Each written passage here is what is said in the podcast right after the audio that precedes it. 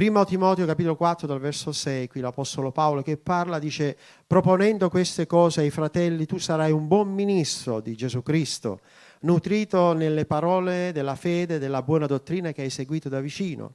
Schiva vecchia, ma eserciti alla pietà, perché l'esercizio corporale è utile a poca cosa, ma la pietà è utile ad ogni cosa, avendo la promessa della vita presente e di quella futura.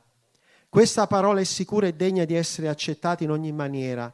Per questo infatti ci affatichiamo, siamo vituperati, poiché abbiamo sperato nel Dio vivente, il quale è il nostro Salvatore di tutti gli uomini e principalmente dei credenti. Comanda queste cose e insegnali. Nessuno sprezzi la tua giovinezza, ma sii di esempio ai fedeli nella parola, nella condotta, nell'amore, nello spirito, nella fede, nella castità. Applicati alla lettura, all'esortazione, all'insegnamento finché io venga. Non trascurare il dono che è in te Vuoi saperlo? Lo scoprirai se confidi in Dio, che ti è stato dato in questo caso per profezia con l'imposizione delle mani da parte del collegio degli anziani, ma ognuno può avere una chiamata specifica. Adoperati per queste cose dedicati ad essere interamente affinché il tuo progresso sia manifesto davanti a tutti. Abbi cura di te stesso nell'insegnamento, persevera in queste cose perché facendo così salverai te stesso e coloro che ti ascoltano. Chiniamo un attimo il capo. Signore, grazie per questo consiglio, per la chiamata dei tuoi figli e delle tue figlie all'opera, al servizio e al di là dei ministeri ognuno ha una chiamata alla diligenza e alla fedeltà nell'opera del Signore. Spirito Santo, grazie come hai anticipato attraverso la musica e i canti, grazie per il tuo servo, il fratello Luca, grazie per come hai ministrato le nostre vite. Vogliamo dire questa sera la tua parola è una lampada al nostro piede e una luce sul nostro sentiero. Ti ringraziamo, vogliamo essere fedeli e diligenti nell'opera, nella chiamata, ognuno nel proprio posto, nel proprio luogo, attraverso la lode, l'adorazione, il canto, la perseveranza, la testimonianza, la costanza, fedeli nelle prove, nelle avversità, ma alla fine, perché chi avrà perseverato fino alla fine sarà salvato. Spirito Santo, che questa parola sia nel cuore di ognuno di noi. Ti daremo la gloria e l'onore nel nome di Gesù e tutti dicono Amen. Fedeltà e diligenza, accomodatevi. Qui è Paolo che parla al suo figliolo Timoteo. Abbiamo sentito un padre che ama sua figlia dall'inizio e ha il desiderio di vederla protetta, custodita. E credo che non c'è cosa più bella di sentire l'amore più grande, e lo dico spesso. C'è rimasto Dio e i bambini il resto è vanità. I bambini sono la cosa più bella che c'è. E noi vogliamo tenere a cura i bambini, vogliamo tenere a cura anche i bambini un po' più cresciuti. Sapete perché? Perché ognuno di noi deve tornare bambino.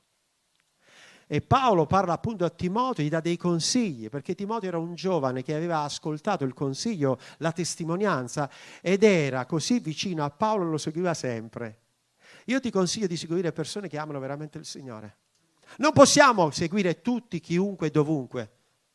Quante volte ci siamo fidati, fidati e fidati e siamo stati delusi, amareggiati. Abbiamo ricevuto battiture, abbiamo sentito ferite, abbiamo pianto, ci abbiamo sofferto. Ma anche il dolore incoraggia nella crescita. E Paolo dice io porto le stigmate di Cristo. Io porto le sofferenze di Cristo. Ognuno di noi ha delle sofferenze. Ma sapete, senza sofferenza non si conosce la vita, l'esperienza che insegna è il dolore, è qualcosa che ci fa crescere.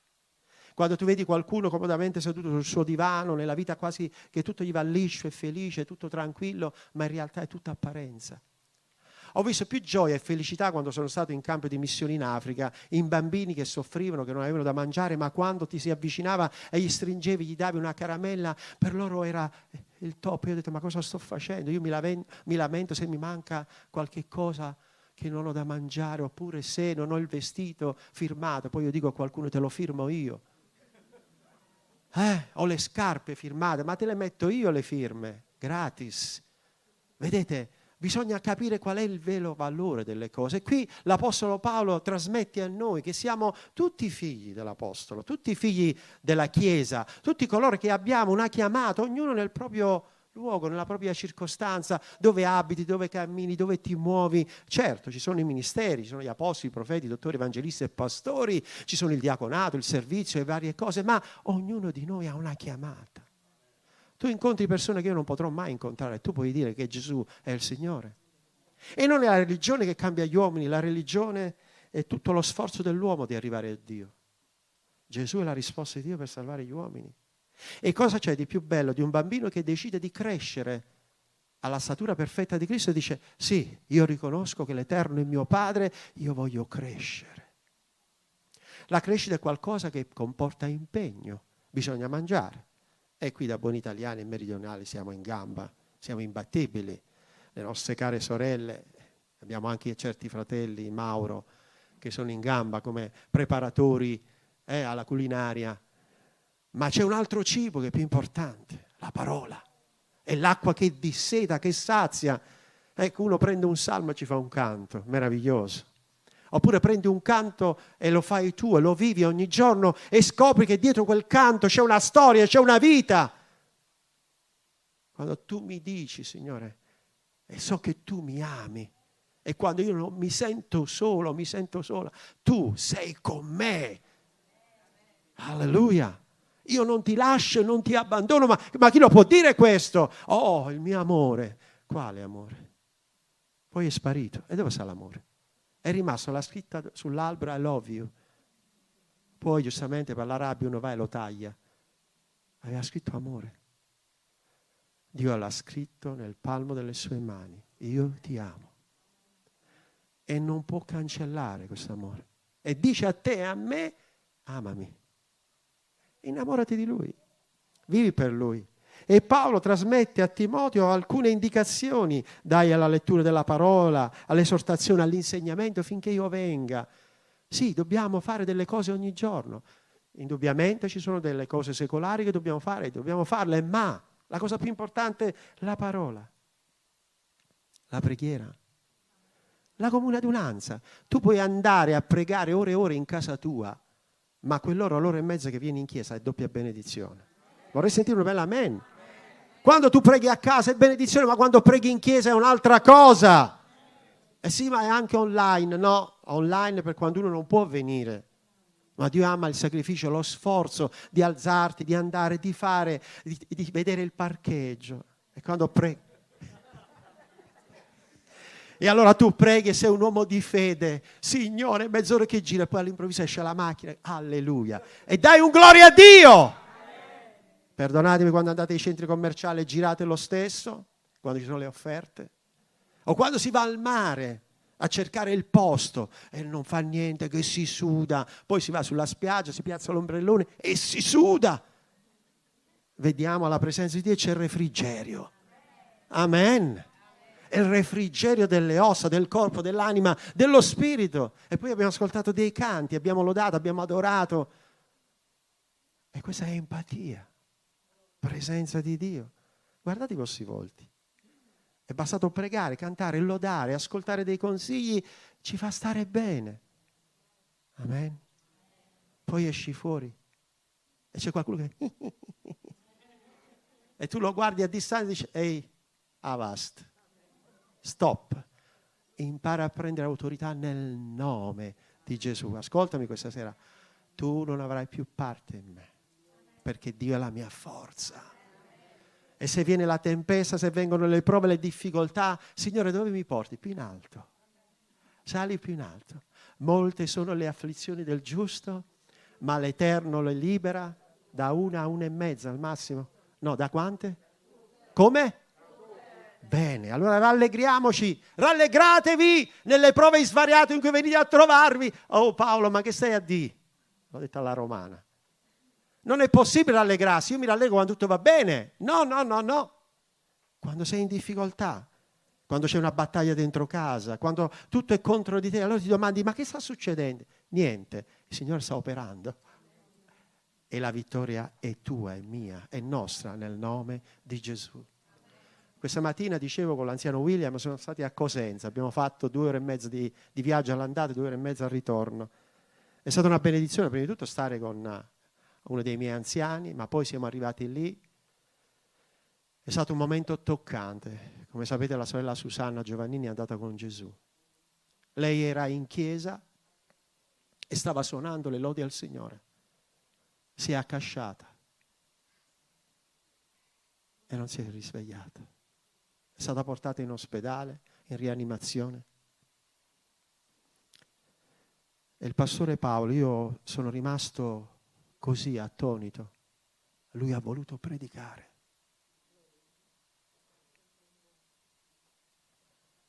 Lui ha fatto il funerale della moglie, ha fatto il funerale della figlia.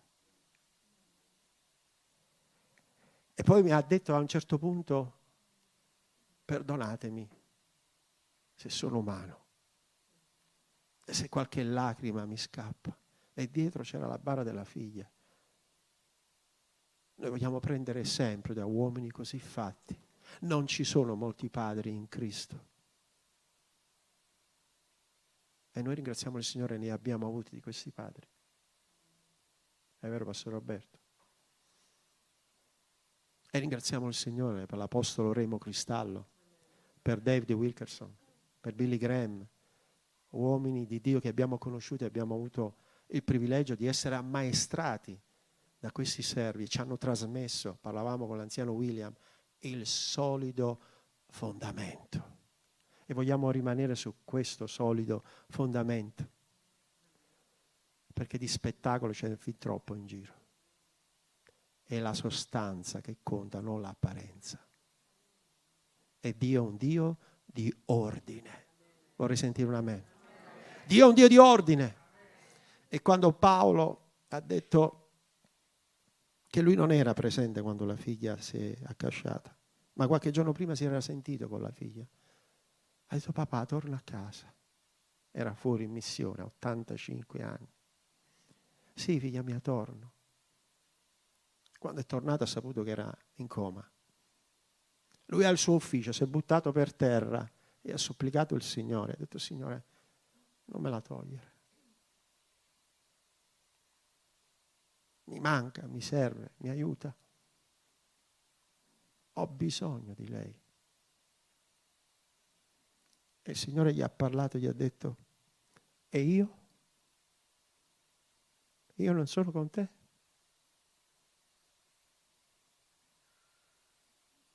E a quel punto ha detto, va bene Signore. Sia fatta la tua volontà. E lui ha predicato e ha detto il dopo. Quando perdiamo qualcuno è un dolore, sì. Ma lui ha detto io so mia figlia dov'è. È questa la differenza, la gioia, la speranza nel sapere dove sta, dove andremo. Ma prima o poi dobbiamo lasciare tutto e tutti prima o poi tutti quanti dobbiamo lasciare questa vita. E non è tanto come la maniera, Dio sa, ognuno di noi ha il suo tempo, ma se abbiamo creduto, se solo per questa vita noi saremmo i più miserabili, ma se abbiamo una speranza, noi possiamo dire, mi aspetta un posto migliore in cielo. Non trascurare il dono che in te. Paolo parlava a Timoteo, il mio figlio diletto, e gli ha trasmesso gli insegnamenti. E noi vogliamo trasmettere ai nostri figli, ognuno di noi può avere dei figli, ma non parlo solo figli biologici per chi ce li ha, ma parlo dei figli spirituali, persone che tu parli di Gesù e hai una responsabilità. L'amico di casa, la persona vicina, il tuo uh, vicino di casa, chi incontri per strada, può essere chiunque. Chiunque puoi, puoi incontrarlo e tu diventi un papà spirituale, una mamma spirituale. Andiamo e parliamo dell'amore di Dio.